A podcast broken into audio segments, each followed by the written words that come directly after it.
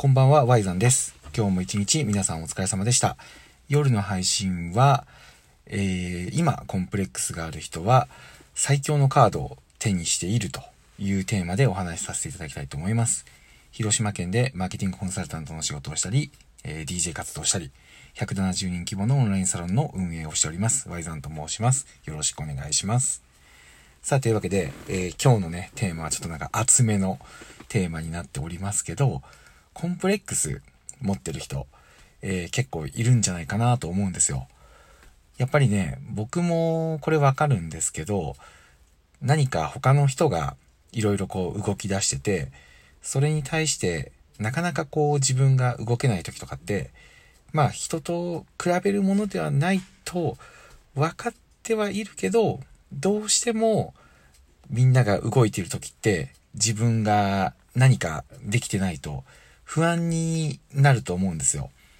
これはね、SNS がもたらした結構残酷な側面かなとも思ってて、やっぱりね、驚くほど SNS って人の動きが見えちゃうので、なかなかね、そんな状況で比べるなって言われても、なかなかね、そうはいかないっていうのが人の気持ちだと思うんですよ。まあ僕もね、あのーこう見えてね、調子がいい時は結構やっぱり自分に集中してるんで、人と比べることとかなく、やりたいことをこうガンガンやっていって、ああ、今調子がいいなとかっていうような実感もね、あるんですけど、やっぱね、スランプの時とか、ちょっとこう結果が、目に見える結果が出せない時期とか、やっぱりあるんですよ。こう、うまくいってる人の発信とか見てて、うーん、なんか、それに比べて自分はなかなかうまくいかないな、みたいな感情がね、出てくることもあるんですけど、これをやっぱりうまい具合に扱わないとなかなかね、この今の SNS でみんなの行動が可視化されてる時代ではやっていけないんじゃないかなというふうに思ってて、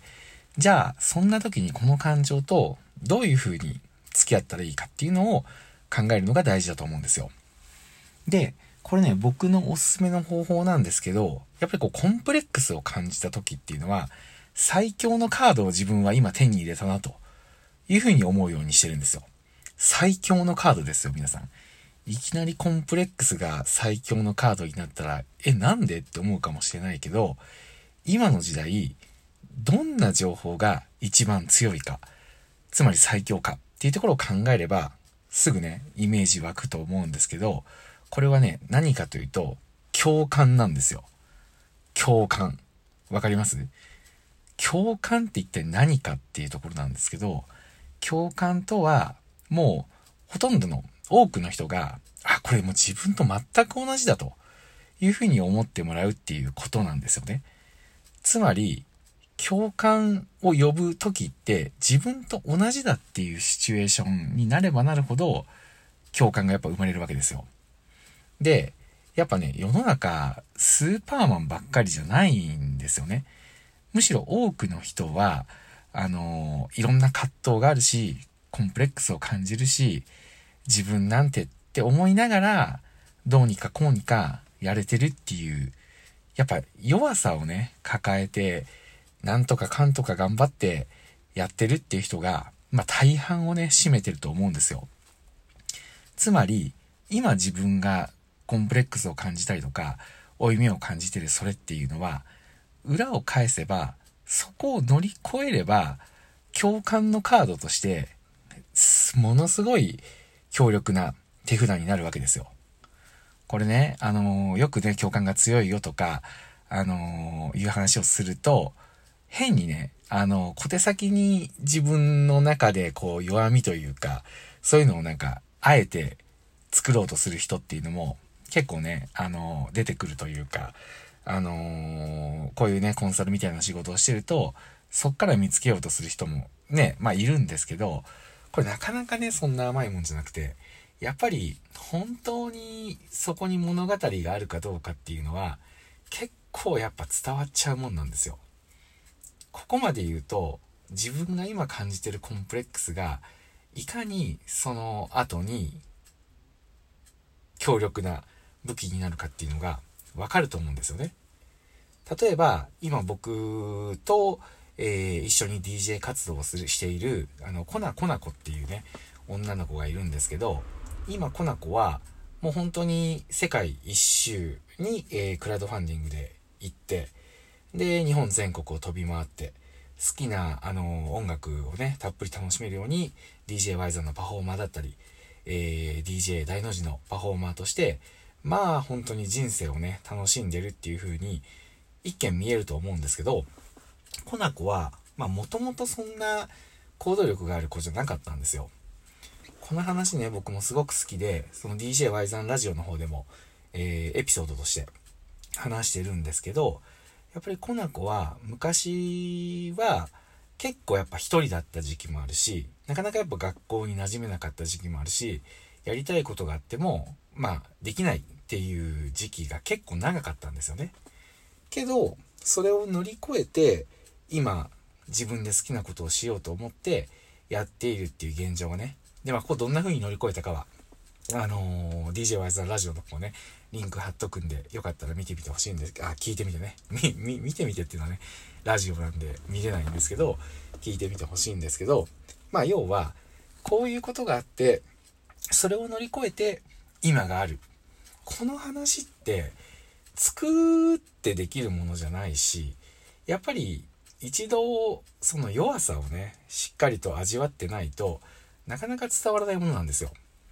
で僕も前このラジオでも話したんですけど、もともとはやっぱりそのサラリーマン生活がね、え12年続いてたんで、えー、行動して失敗してる人をちょっと心のどっかでバカにしてたっていうところがあって、これは本当にね、嘘じゃなくて、まあそんな自分だったけど、こんな風に変わることができたっていうね、これをね、パッケージに思ってほしくないけど、あのー、そういう物語を手にするチャンスだと思うんですよ。コンプレックスっていうのは。で、もしね、そのコンプレックスを今感じてて、これをね、どうにかしたいなっていうふうに思ってる人、えー、アドバイスというか、もしね、心に余裕があったら、ちょっと心に留めといてほしいんですけど、コンプレックスを感じてる状態で、それを満たすのに SNS っていうのをまあ、どうしても選択しないといけないっていうのだったら、まあ、あのー、SNS をね、使ってもいいと思うんですけど、もし、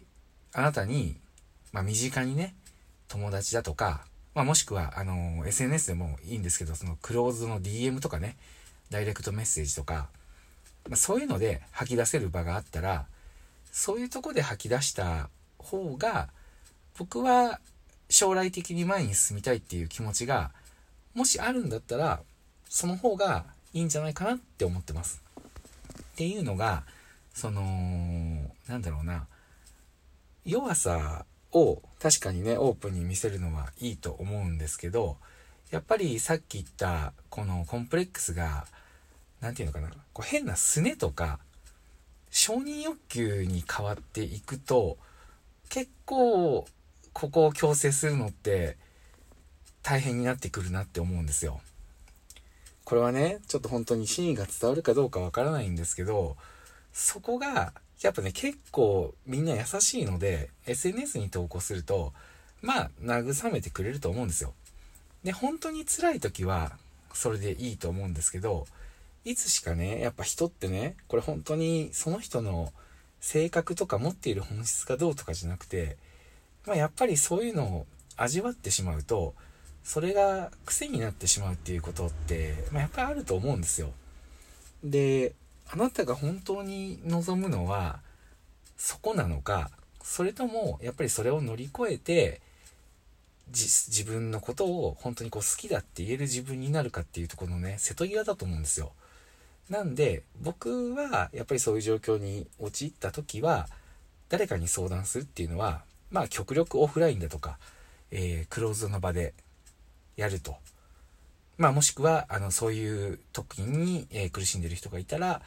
えー、話を聞いてあげるというような立場でいると、僕はすごいいいと思います。で、いつかそれが、あの、乗り越えることができた時に、まあ初めてオープンの場でそういう話をしてあげると、まあ、やっぱり、あ、なんか、あんな楽しそうに見える誰々さんにもそういう時あるんだなっていうところが伝わって、えー、すごくね、そのコンプレックスっていうのが、あの、生きてくると。コンプレックスを、なんていうのかな、これ、マネ、マネタイズに近いのかな？やっぱマネタイズする時も、貯めて貯めて貯めてやったら、効力を発揮するっていう時ってあるじゃないですか。そんな風に、コンプレックスを、あの、安っぽいところで表面化して、あの、反、共感をね、呼ぶっていうのは、僕はちょっと本質からずれるのかなと思うんですよ。まあ、よっぽどね、辛かったら、それでもいいと思うんですけど、できれば僕は乗り越えた後に、えー、使ってあげた方が多くの人にポジティブな体験として届く。えー、あなたが感じたそのネガティブっていうのが非常に生きてくるっていうふうに思ってるので、そんな風に捉えてみてもらえたらいいのかなと思います。